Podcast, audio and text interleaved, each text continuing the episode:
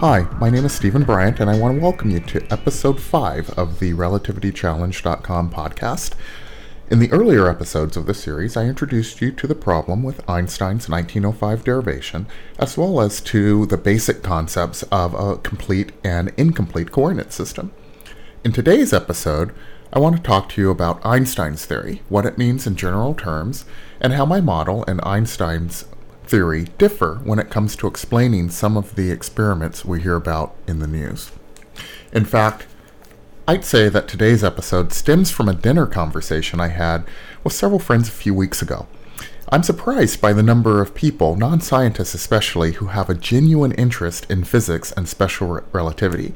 I think it's fun, and it's always nice to run across people who are interested in what you're doing. Anyway, at one point during our dinner conversation, our host asked, So, what is Einstein's theory about anyway?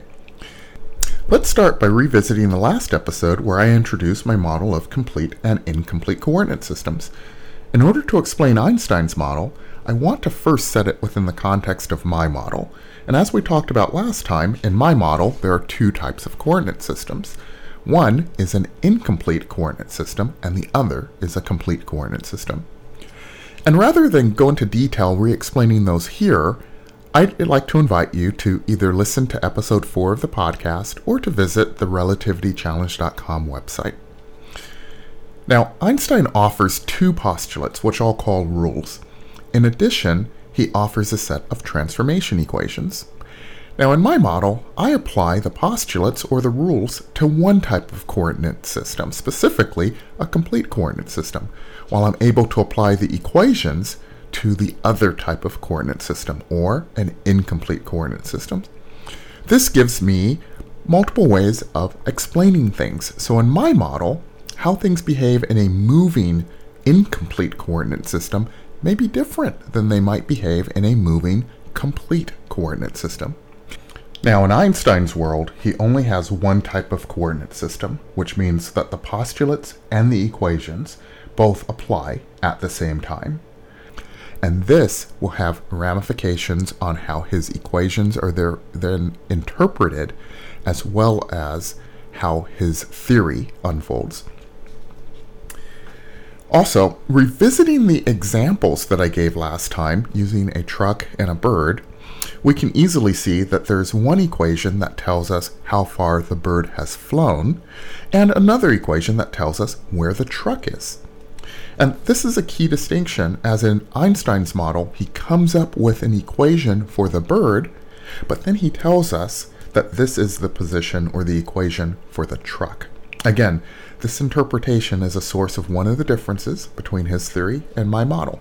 Now, you're not going to find trucks and birds if you look at Einstein's paper and reread his, his books, but you will find trains and rays of light.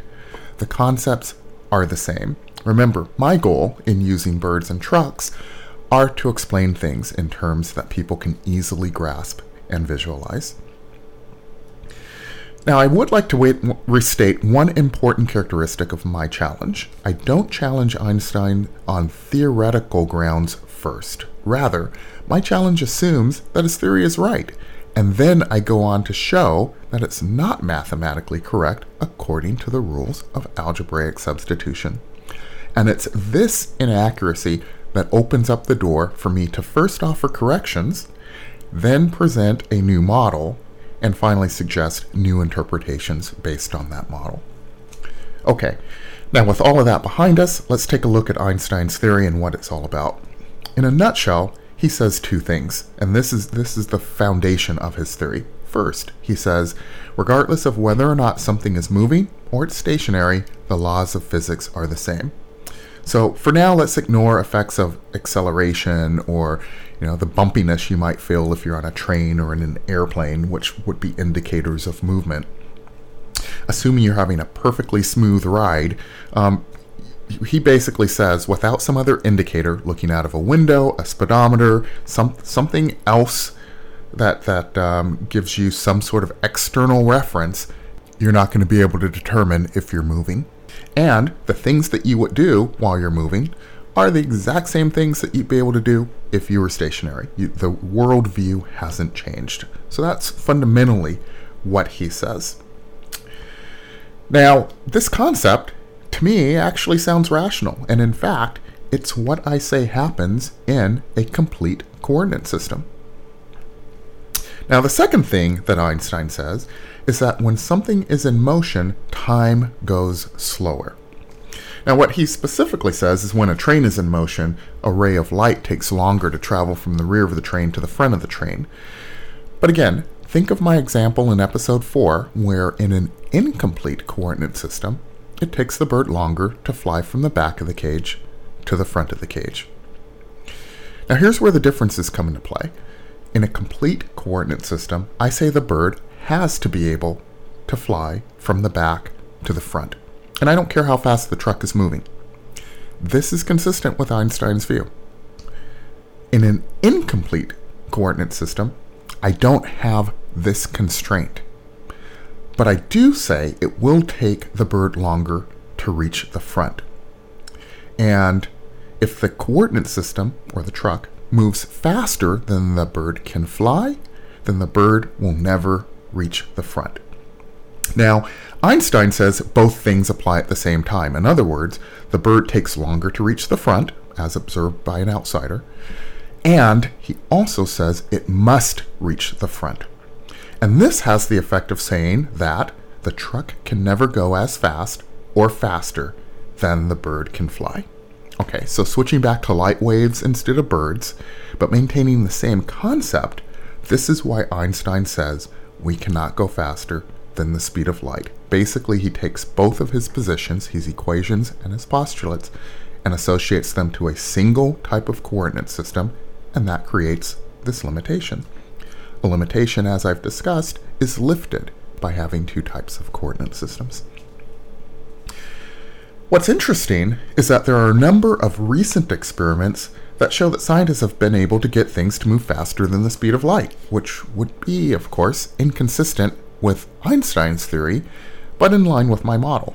In fact, just this month, 2007, New Scientist magazine published an article where two German scientists have moved a photon at speeds faster than the speed of light.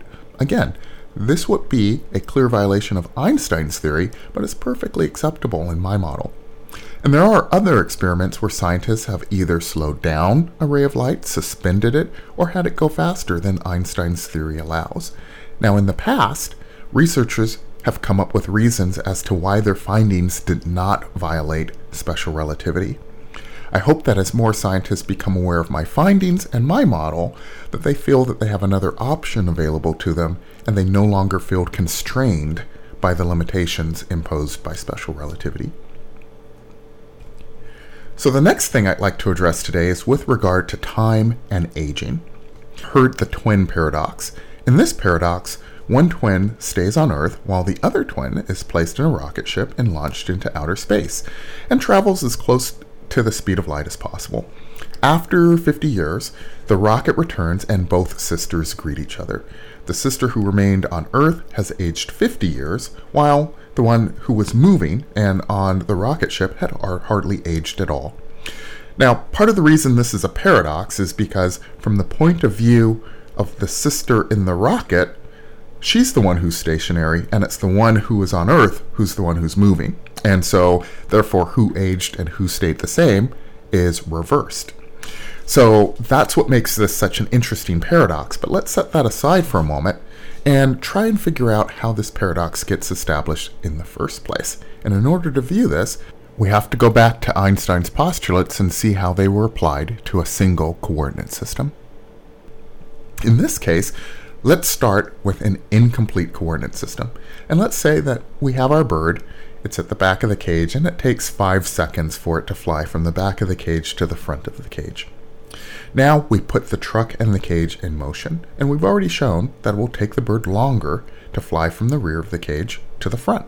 And we can mathematically show what this equation is.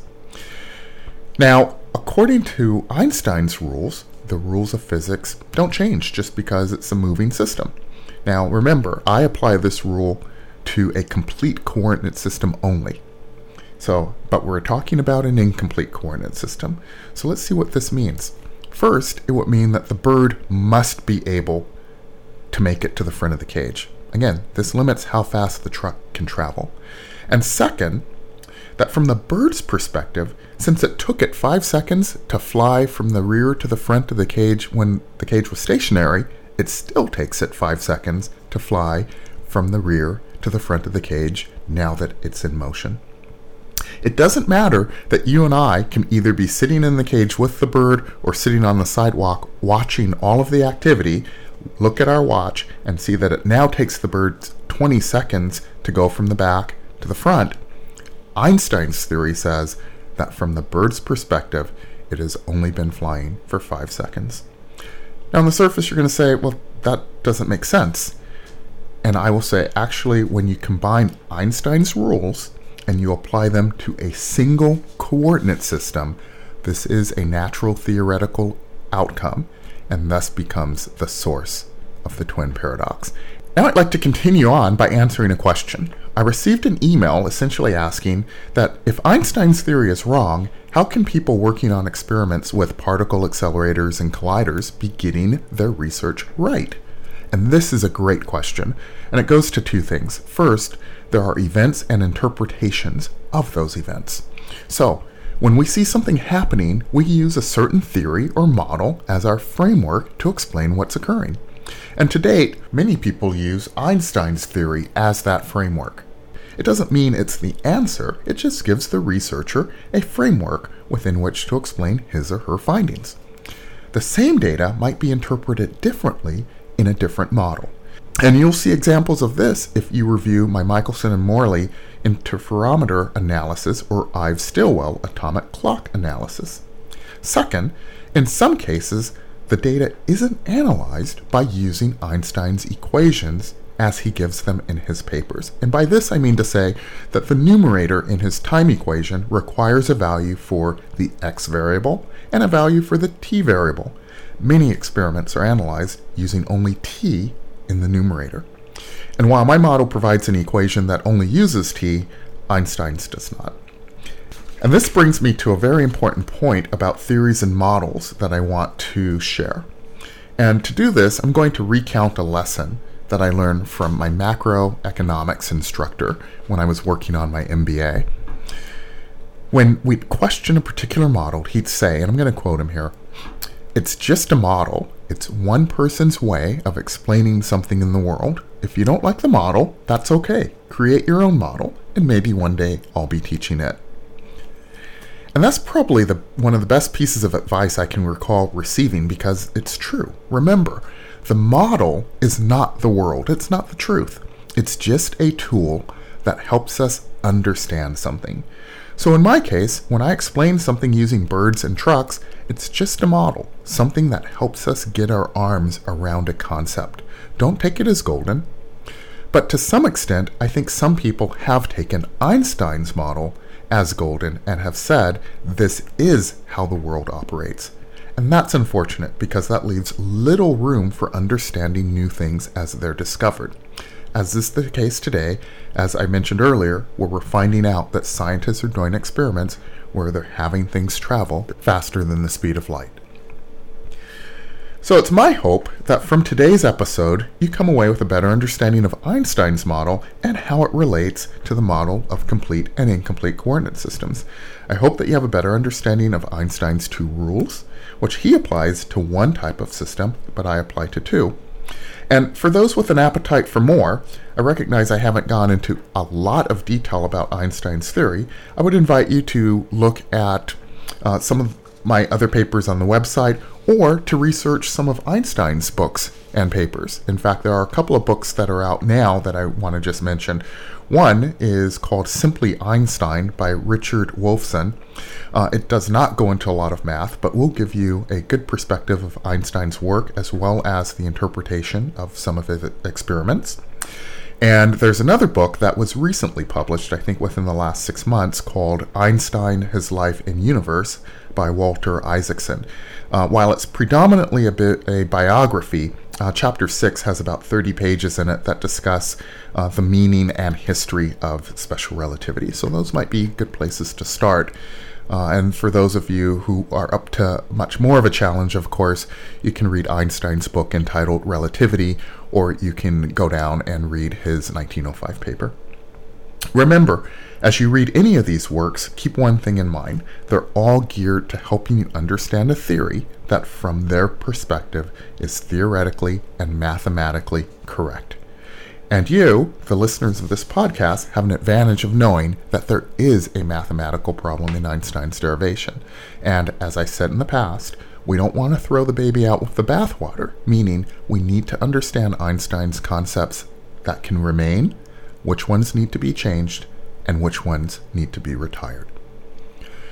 So this brings us to the conclusion of episode 5 of the RelativityChallenge.com podcast. As I wrap up today's show, I want to remind you I'd love to hear your feedback, thoughts, comments, and suggestions. So feel free to drop me a message at email at relativitychallenge.com. Today's music was provided by Black Lab from the Pod Show Podsafe Music Network. You'll find them at music.podshow.com. This show is copyright 2007 by Stephen Bryant and RelativityChallenge.com. Thank you for joining me today, and I hope you'll return again next time. Until then, be well.